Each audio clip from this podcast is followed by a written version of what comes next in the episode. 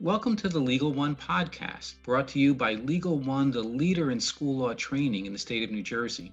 Legal One is part of the N J P S A and F E A family, so we are thrilled to be offering this podcast to you as a way to help you gain a greater understanding of critical legal issues. We want to provide you with convenient, easy access to essential information. Each episode is thirty minutes or less, so it provides a timely way for you to get information. In each episode, we're going to be reviewing critical legal principles based on case law, statute, regulation, or other key guidance. We'll talk about why that issue matters today and how the law has evolved. We'll talk about key steps in working with parents and other critical stakeholders to positively address the issues in question and know how to get a greater level of understanding of these issues. So let's get started, and thank you so much for joining us for the Legal One podcast. Welcome to today's episode of the Legal One podcast. My name is John Worthington. I'm an education law specialist with Legal One, and with me today is Gita Vogel. Uh, Gita, why don't you introduce yourself? Hi, John. It's good to be with you, and good day, everyone, and I look forward to our interaction.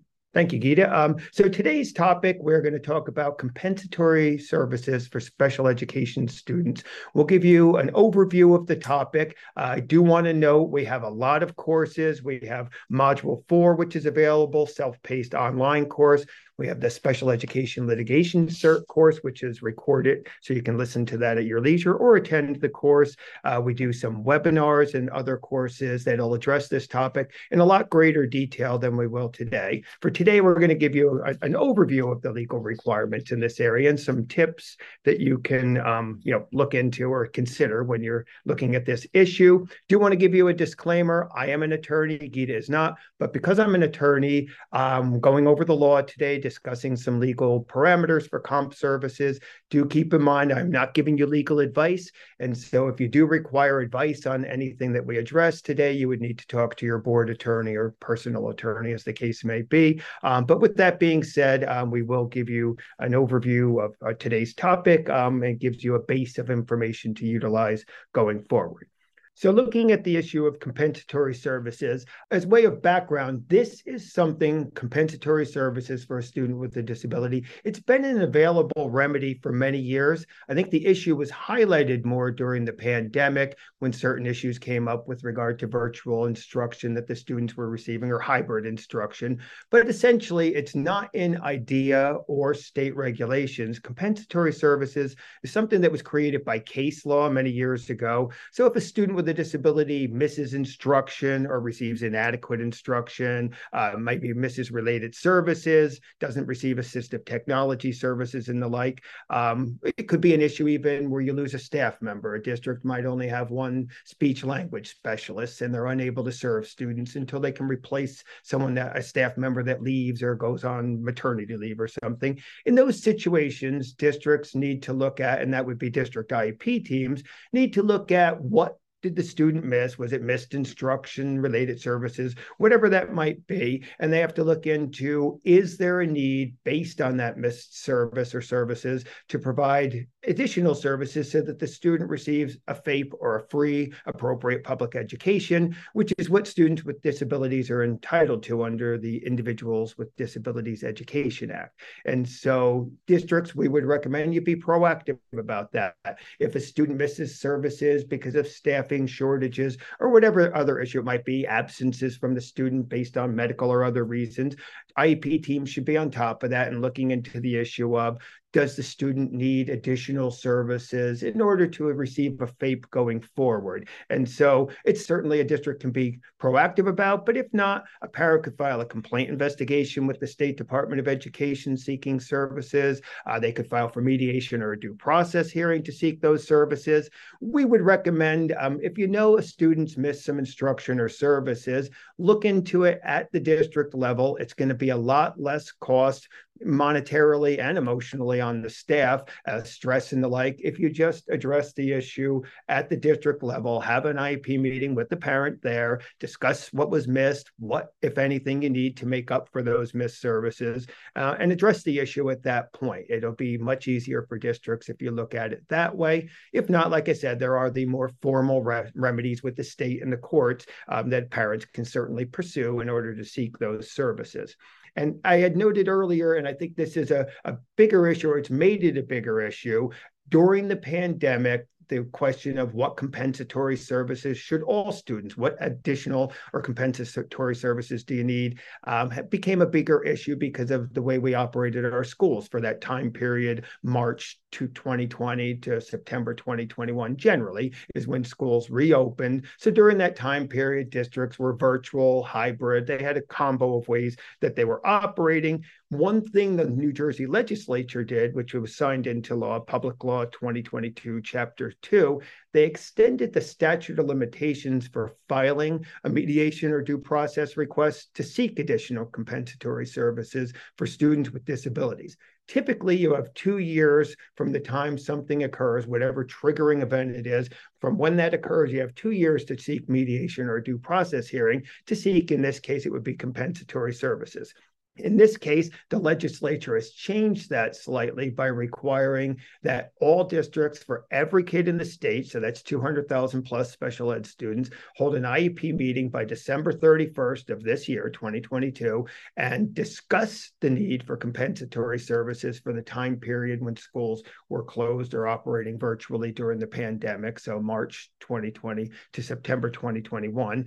If it's determined to provide any compensatory services, document that. If it's not, you would still document that you had the discussion, made a determination as to what to provide. And if that is nothing, that's what you would say in that, and then provide those services. And then in accordance with that law, they parents will have until September first, twenty twenty-three, in order to file for mediation or due process hearing to seek compensatory services, should they choose to do so. So it's extending the time. Normally, by March of this year, the time to file for compensatory services would have run. With this new law in place, the time period goes to September twenty twenty-three. After that, you're going to be looking at compensatory services. Any challenge would still have to be filed within the typical two-year time frame. So it's a special exception to that requirement just for the pandemic time period. So, you know, do keep that in mind. And when you're looking at compensatory services, as far as how are you going to determine the need as an I E P team, I, I will address this a little bit to Gita in a second, but basically from a legal perspective, and Gita will address it more from an educator's perspective, but you're going to be looking at when you're talking, say, the time time period for the pandemic. Where was the student in March of twenty twenty? Where did you expect the student to be in the future, a year, year and a half later? Where would you have expected them to go? Uh, to go? And basically, you're looking at what were your goals and objectives? Where did you expect the student to get in that time period? And did they meet those goals and objectives? And I would, as a side note, just say you don't always have to meet all goals and objectives. So failing to meet them does not automatically trigger a need for compensatory services.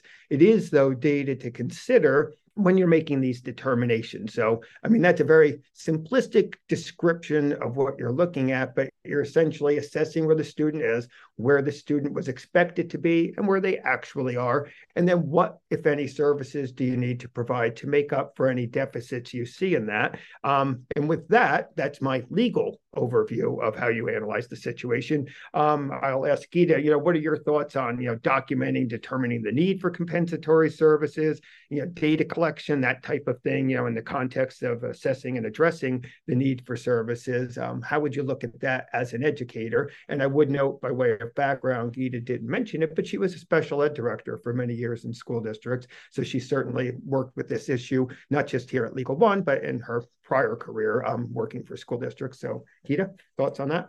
Thanks, John. You actually said it so well. What I wanted to talk about as far as an educator is concerned, really nothing has changed. You want to know your student. We happen to have had a glitch in the educational process. We called it a pandemic, but the, the goal of a teacher in meeting with the students is to know their potential. To know their potential is also to know how do they acquire the skills to reach the potential.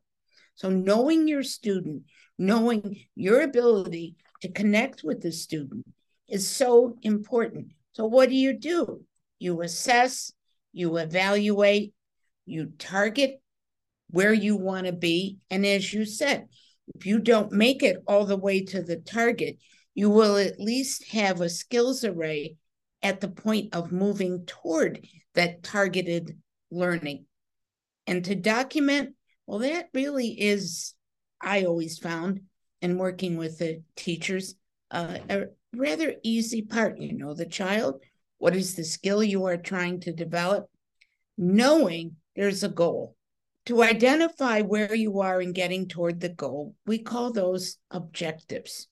Some days you will see, wow, this child is really, really doing well. We can move ahead. You move ahead, but you find that you need to move back a bit. Maybe you can't sustain the growth of that first skill or the second skill. We call that process, uh, loosely stated, scaffolding. That part hasn't changed. Knowing where you are, where do you want to be with the child? What modifications do you need to put in place? Educational modifications, inst- instructional styles, for example, that meet the learning needs of the child. So what am I talking about? I'm really talking about communication. And it's okay, as a matter of fact, favorable to say to the child, is this working for you? Communicate, connect, and let them tell you what would help. Where do you want to be? And therefore, you've established trust with the child.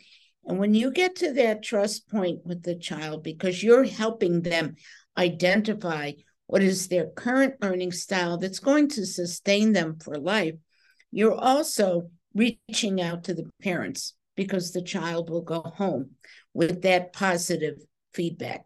It's never going to be perfect, but it's going to be based on a relationship that will sustain itself through school. Thank you, Gita. Excellent points. And I do want to stress the point on documentation. If you don't document something, you didn't do it.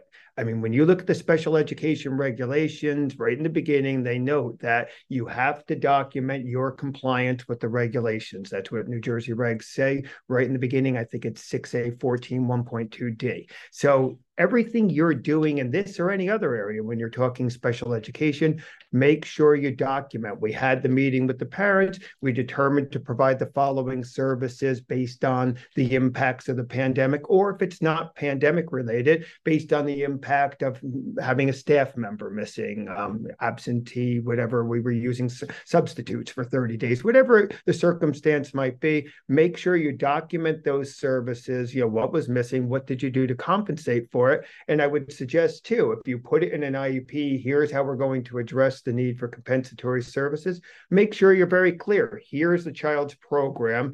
Here are the compensatory services, so that it's clear in the I E P, this is what we're providing to educate the students day to day, and this is the additional services, instruction, whatever it might be that we're going to provide the student to compensate for lost services, instruction, again, whatever that might be. You want to be very clear on that and document that you've done it all. Um, anything you provide, you want to show the impact of the services, instruction, whatever it is that you provided, in order to document that you actually address the need that the student had and the loss of the free appropriate public ed- education during any particular time period. So I can't stress that enough, documenting everything the team does, all the services provided, service logs, whatever it might be. Make sure you're showing what services were provided and the impact of those services.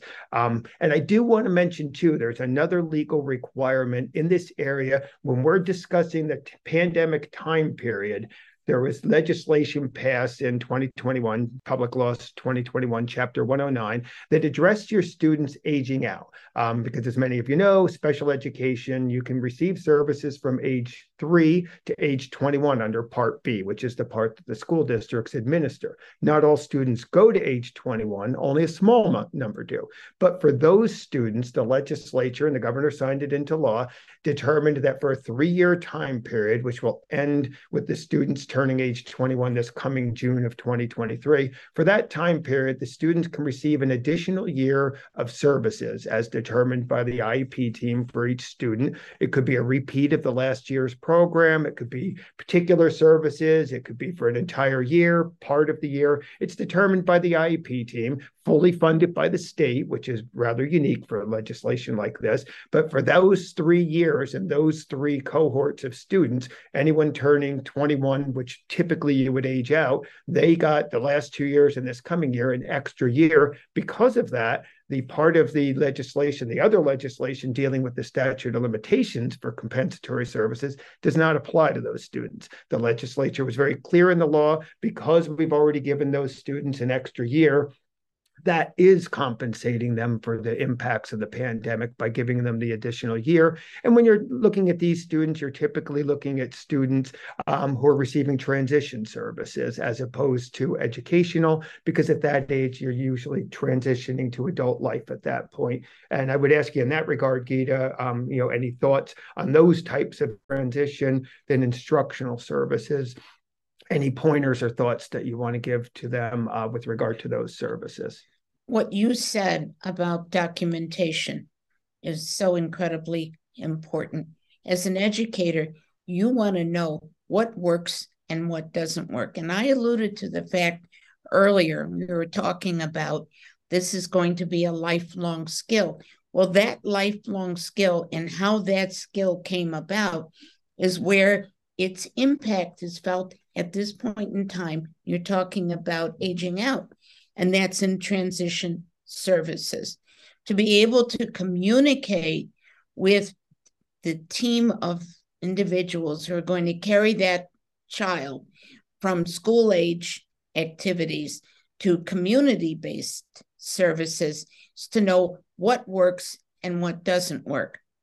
And with the documentation, here's how long it took for the skill to develop, and here's what you need to reinforce it. It's very, very important that as you begin to think about what is going to work for this child in the post-education community is to get community resources involved.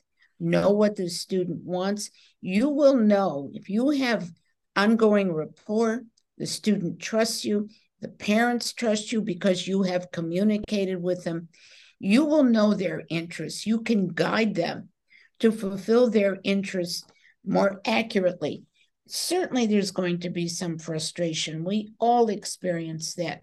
But your coping skills are what's going to sustain you throughout your life.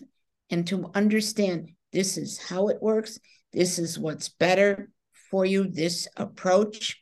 Share that not only with the parents, but the community members who will be involved in helping the student transition, whether it's to a post-secondary setting, to a work environment, or a home setting, whatever will work best for the child. But the more you know about the child, the more conversant you can be, the more successful the child will be in life. And I, one point you just made, which I think is a really good one, the working with the parents and having the rapport. I, I mean, I would like to stress that too, to everyone listening.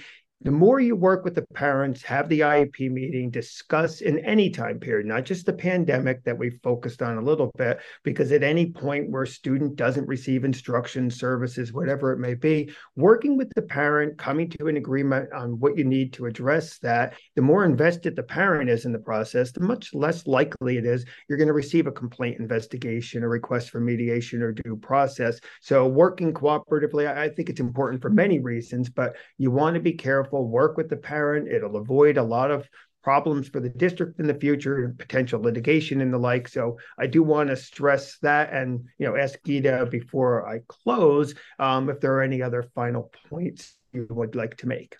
As an instructor, and especially in special education, you want to know that you're doing the right thing. You have accepted the challenge and probably do relish everyday activities that you spend with the student. You will want to know for yourself what works, what doesn't work, and to feel good about who you are as a special educator. I wish to emphasize that, John, because we value the capabilities of our special educators. That comes from knowing the child, which goes back to the documentation, which goes back to communicating with the parents and ultimately communicating with the student. You will make that difference. Well, and thank you again for joining me, Gita. I do want to thank everyone for listening to our podcast today. This was, I know, a brief and rather quick overview of the topic of compensatory services. So again, I'd like to note we have several courses, the hot issues, the special education litigation cert course, our module four, which is an online course that you can take. So I would suggest you take advantage of that. Webinars, when we do them, sometimes we'll do compensatory services with maybe one or two other topics. So we go much more in depth.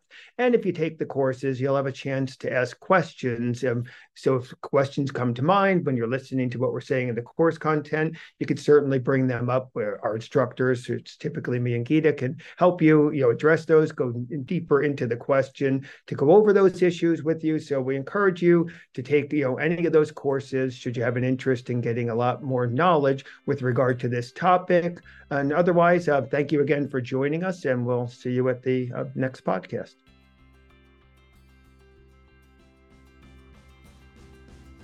Thank you for listening to today's episode. If you would like more information on the topics we covered, a full list of episodes, or a preview of upcoming topics, please visit our website at w w w dot n j p s a dot org slash legal one n j.